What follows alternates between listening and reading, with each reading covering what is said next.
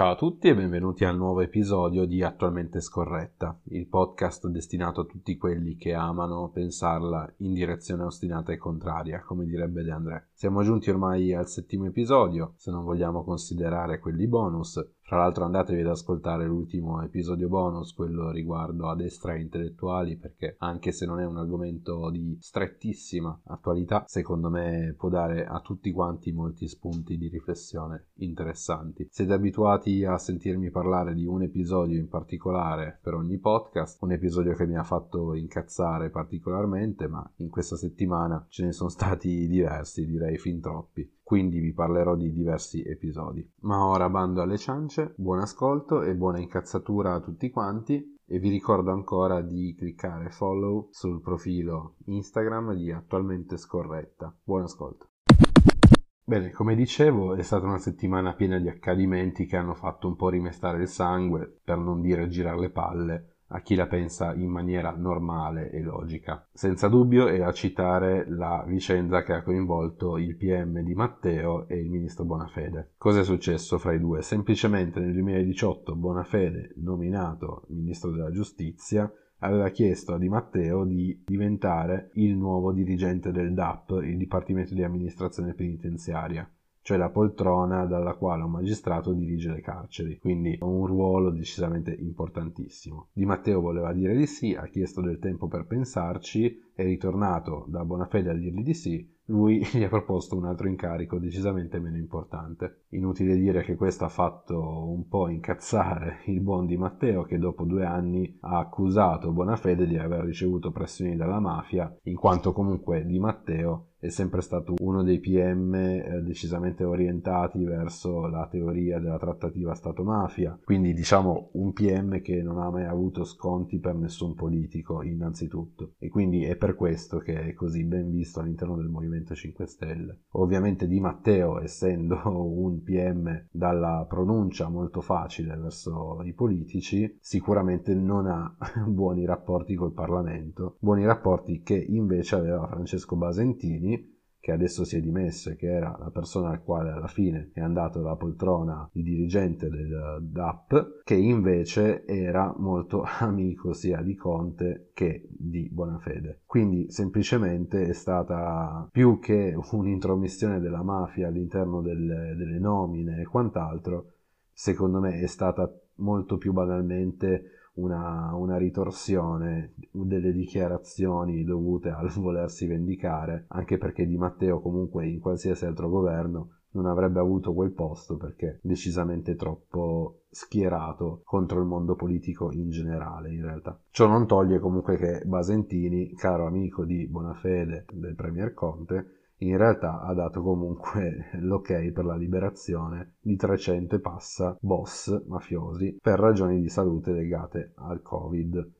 Io non, eh, non, mi sento neanche di commentare un'affermazione simile perché, come diceva Benedetto Croce, alla base della giustizia ci deve essere la compassione, ma nei confronti dei boss mafiosi, persone che di compassione non ne hanno mai avuto un pizzico in tutta la loro vita, direi che la compassione può essere messa da parte.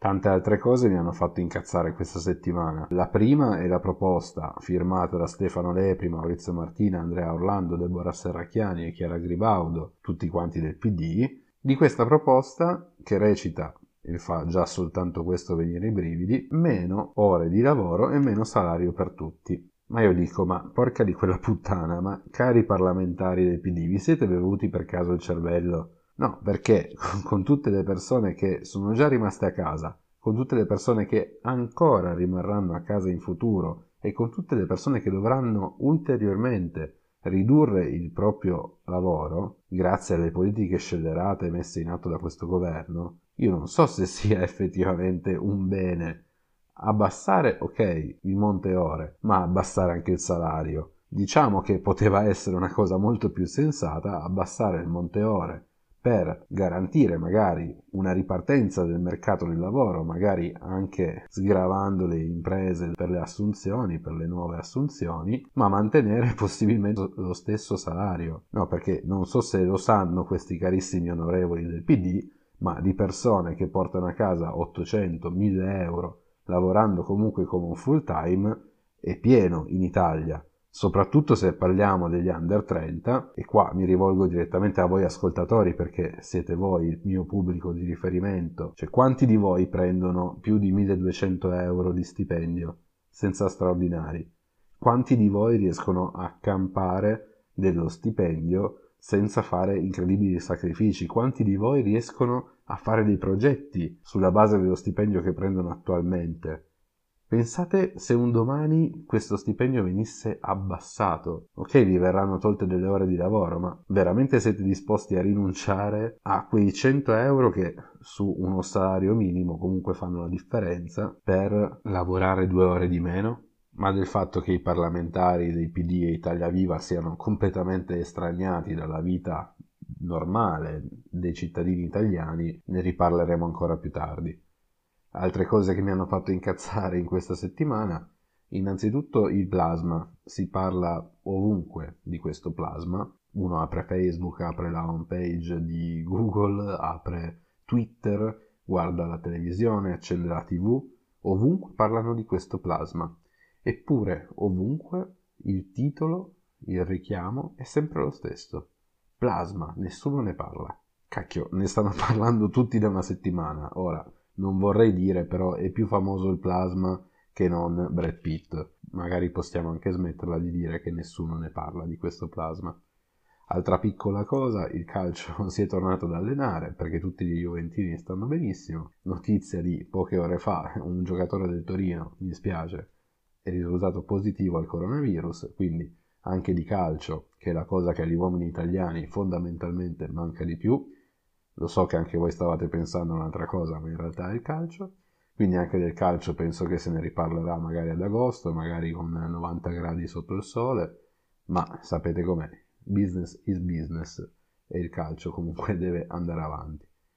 Un'altra cosa chiaramente che mi ha fatto infuriare sono le foto fatte da fotografi professionisti, quindi pagati per fare queste foto in un determinato modo, come vogliono le testate giornalistiche, e quindi questi giornalisti andavano in giro a fare delle foto in cui chiaramente si potevano notare magari i navigli pieni senza andare a pensare a quanta gente invece segue comunque costantemente le regole di questa fase 2. Però ora non vorrei stare a indagare su chi ha convenienza nel dire che gli italiani sono una massa di caproni, cosa sicuramente in parte vera, però basta andare per fare delle foto vere, basterebbe andare in un parco qualunque di una qualunque cittadina di provincia.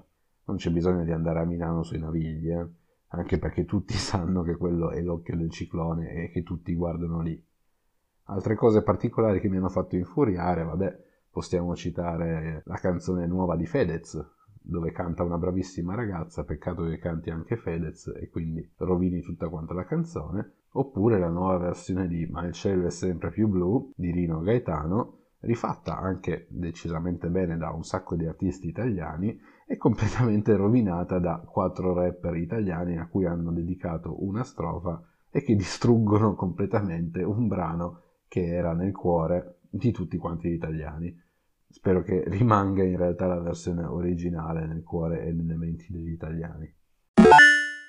Ma ora veniamo a ciò che di più mi ha fatto incazzare questa settimana. Lo so che siete tutti quanti in trepidante attesa. Lo so che non vedete l'ora di sentire cosa ho da dire e quante gliene dirò alla poverina mi fa quasi pena, la ministra, come vogliono essere chiamate oggi, Teresa Bellanova. Chi è Teresa Bellanova? È il ministro, perché per me si dice ministro, delle politiche agricole e forestali. È stata eletta col PD, ovviamente oggi sta in Italia vivacchia più che viva di Matteo Renzi. Cosa succede? La Bellanova ha ben pensato di minacciare il governo di proprie dimissioni nel caso in cui nel decreto Salva Italia, Cura Italia, quello di aprile, che ormai voglio dire siamo al 9 maggio e non è ancora stato scritto in realtà, se in questo decreto non vi sarà inserita la regolarizzazione di 600.000 immigrati. Perché la Bellanova chiede questo? Perché secondo lei i 600.000 immigrati darebbero una mano agli imprenditori agricoli per raccogliere i pomodori. Ora io dico c'è ancora un sacco di imprenditoria agricola in Italia, però 600.000 immigrati clandestini al solo fine di raccogliere i pomodori a me sembrano un pochino tanti. Citando la Coldiretti, quindi fonti non propriamente buttate a caso, i lavoratori impegnati sul fronte agricolo, gli immigrati, sono all'incirca 350.000, trinca e branca. Però tutti questi comunque hanno già in realtà un regolare permesso di soggiorno. Quindi io mi chiedo, ma cara ministro, perché uno deve regolarizzare 600.000 immigrati clandestini quando tra l'altro i posti vacanti sono meno della metà, o togliendo addirittura anche quelli col permesso di soggiorno molti meno. Eh, ma io mi chiedo, ma possibile che con tutte quante veramente, ne abbiamo parlato prima, con tutti quanti gli italiani che perderanno il lavoro, noi dobbiamo andare a regolarizzare 600.000 immigrati irregolari che vivono nel nostro paese alle spalle delle cooperative, che vivono a loro volta alle spalle dei fondi governativi da sempre assegnati dal PD, solo per andare a raccogliere i pomodori. Quando tutto il resto dell'Italia va a ramengo e la gente non avrà più i soldi per sfamare se stessi, i propri figli e la propria famiglia, noi dobbiamo pensare a 250.000 immigrati clandestini, quindi entrati senza documenti, nel nostro paese. Ora, la lotta al caporalato è importantissima. È stata uno dei motivi per cui la Bellanova ha tirato fuori questa storia. Ma la lotta al caporalato, a mio parere, non si fa così. La lotta al caporalato magari si fa aumentando i controlli, soprattutto in alcune zone dove di controlli non ce ne sono mai stati, andando a pizzicare per le orecchie e per le palle tutti quegli italiani che sfruttano sti poveracci andando a far pagare a questi italiani tutte quante le spese per il rimpatrio di questi poveri cristi. Però non è così facile perché la Bellanova vuole fare un ragionamento simile. Tutti questi lavoratori improvvisamente spuntati come funghi sul suolo italiano con documenti tutto a posto, andando a sputare in faccia a chi già prima era a posto, fra l'altro, a chi è entrato in Italia con dei documenti normali e regolari, però a questi li sputiamo in faccia, tanto sono dei poveri deficienti che hanno fatto le cose giuste, come al solito l'italiana, no? Questi nuovi lavoratori spuntati come funghi dovranno iscriversi a un sindacato, dovranno basarsi sulle cooperative anche solo per trovare un posto dove mangiare per dormire. Quindi, nuove iscrizioni al sindacato e nuovi fondi per le cooperative che chiaramente avranno nuove adesioni. Tutto questo molto semplicemente porterà un sacco di voti a Italia Viva e un sacco di consenso a Italia Viva.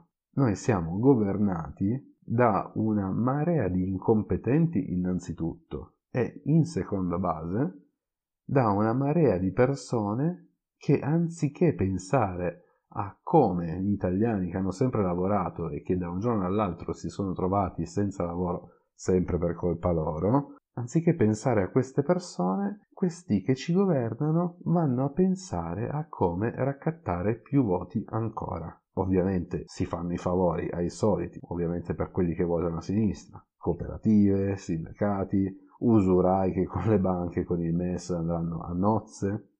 Tutto questo per raccattare più voti.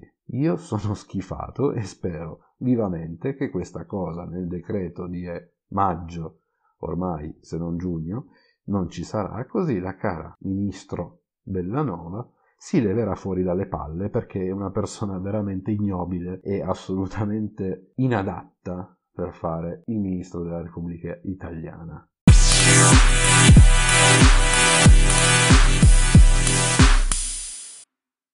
Anche per oggi credo di avervi fatto incazzare abbastanza. Vi ricordo di andare a seguire attualmente scorretta su Instagram. Mi raccomando, siate scorretti, state ancora chiusi in casa. Alla prossima. Ciao.